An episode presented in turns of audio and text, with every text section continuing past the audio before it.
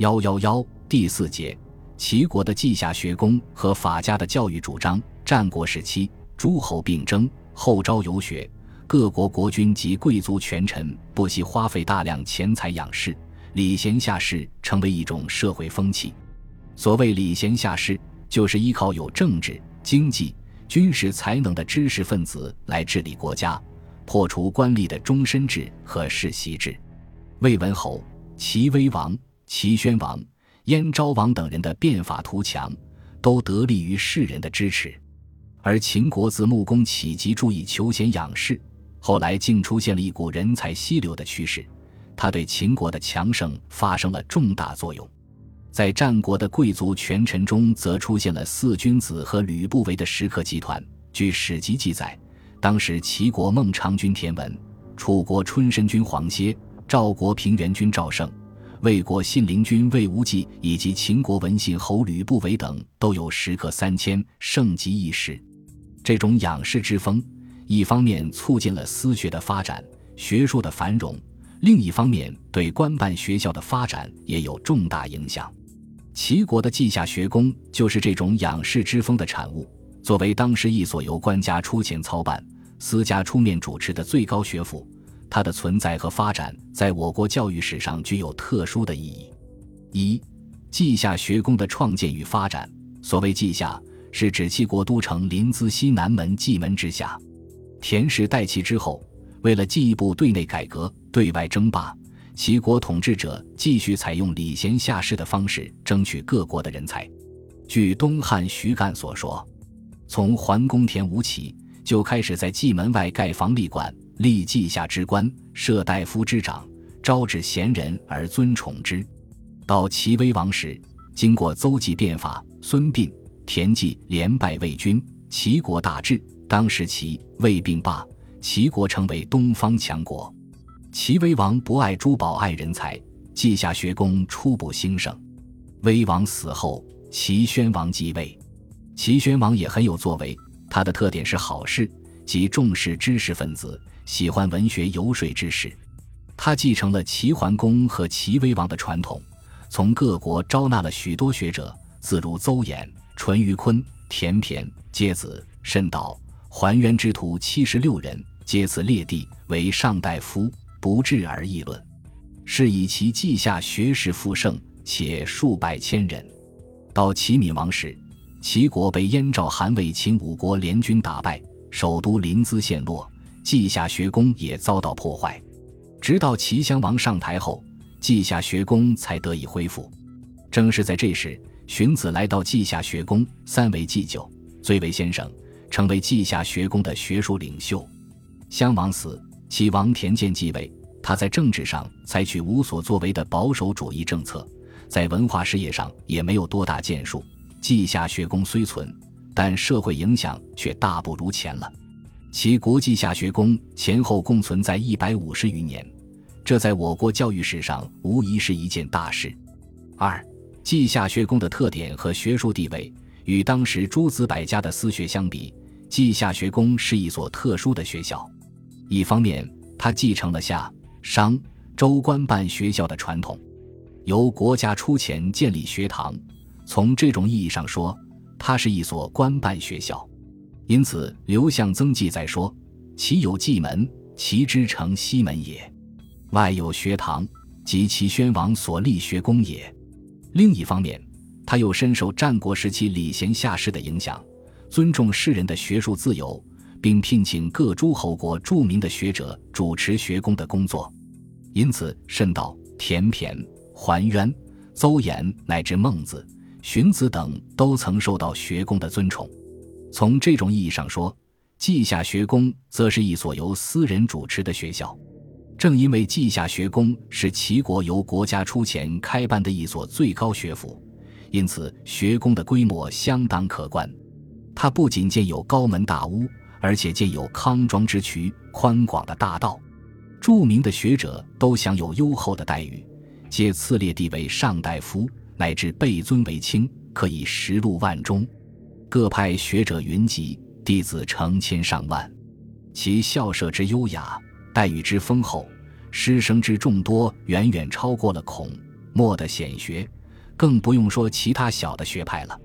从另一方面看，正因为稷下学宫是由私人主持的一所学校，因此它又具有兼容并包、来去自由的特点。对于各派学者，齐国统治者都是采取来者不拒的态度，因此曾先后到稷下学宫讲学的不仅有道家、法家、名家、阴阳家，也有儒家、墨家乃至农家。有的学者曾说，稷下学宫是战国百家争鸣的中心与缩影，这一说法并不过分。齐宣王时，孟子到齐国后位为上卿，每次出门，后车多乘。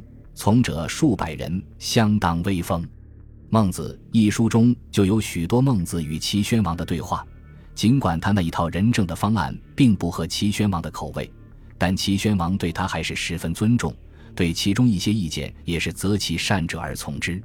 齐襄王时，荀子又来到稷下学宫，他的思想主张与孟子针锋相对，他对其他学派的批判也毫不客气。但稷下学宫仍然聘请他讲学传道，还使他三为祭酒，名震当时。而稷下先生中有姓名可考的，还有道家的彭蒙、宋行、尹文、阶子、桓渊；法家的慎道、田骈；名家的田八、而说；阴阳家的邹衍、邹氏，以及博学而无所归属的淳于髡、鲁仲连等。当然，稷下先生也不是毫无主见，人云亦云。稷下学宫中也有居于主导地位的学派，这就是著名的黄老行名学派。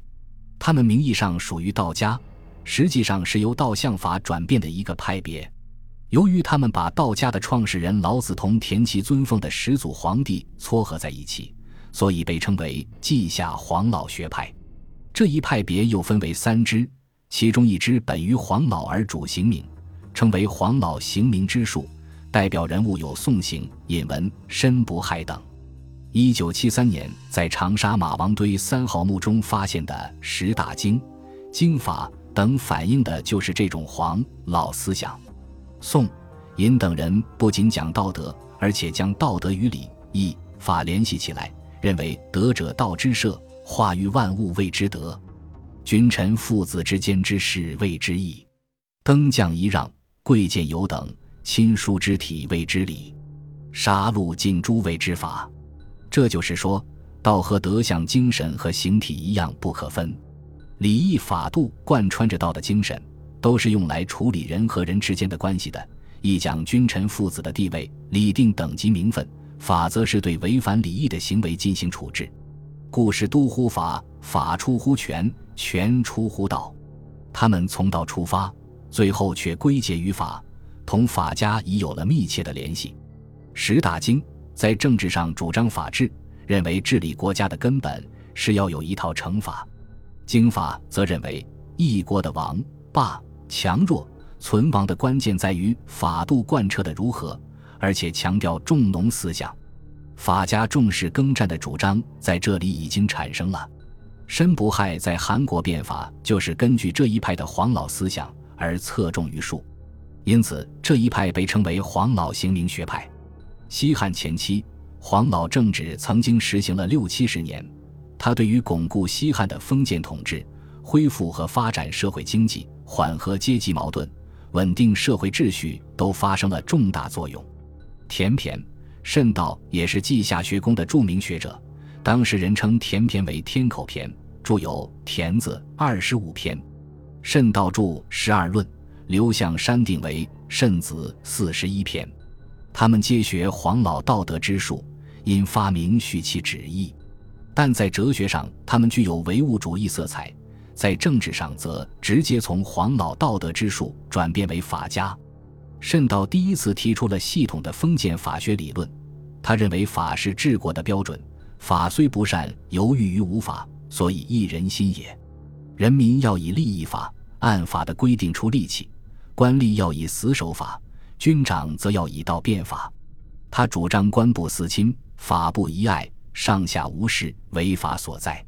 治国无其法则乱，守法而不变则衰，有法而行私谓之不法。一切都要依法办事，事断于法。这种主张制定法度，主张变法的思想显然是属于法家思想了。在法家中，慎道属于蒋氏的一派，即强调政权和权位的作用。他提出了集权的主张，认为对国家有害的是权力分散，权轻位卑什么都不行，权重位尊就能治天下。他说：“故贤而屈于不孝者，权轻也；不孝而服于贤者，位尊也。尧为匹夫，不能使其邻家，至南面而亡，则令行禁止。”他的这一思想被韩非子吸收改造，成为封建专制主义的理论基础。在稷下黄老学派中，还原真正继承了老子的学说。郭沫若先生说：“老子的《道德经》原来是不成文的。”由他整理成上下篇，流传于世。以上就是稷下学宫中占主导地位的学派，他们的思想和学说，无论在当时还是在后世，都曾发挥了相当大的作用，在学术界占有相当高的地位。除此之外，稷下学士们大量著书立说，据《汉书·艺文志》记载，与稷下学士有关的著作就有以下诸部：孙清子、公孙固、渊子。四子、节子、邹子、邹子中史、邹氏子、尹文子、宋子等。据有的学者考证，《管子》《晏子春秋》《司马兵法》乃至《考工记》等，也可能是稷下先生的著作。稷下学宫对我国文化事业的发展做出了不可磨灭的贡献。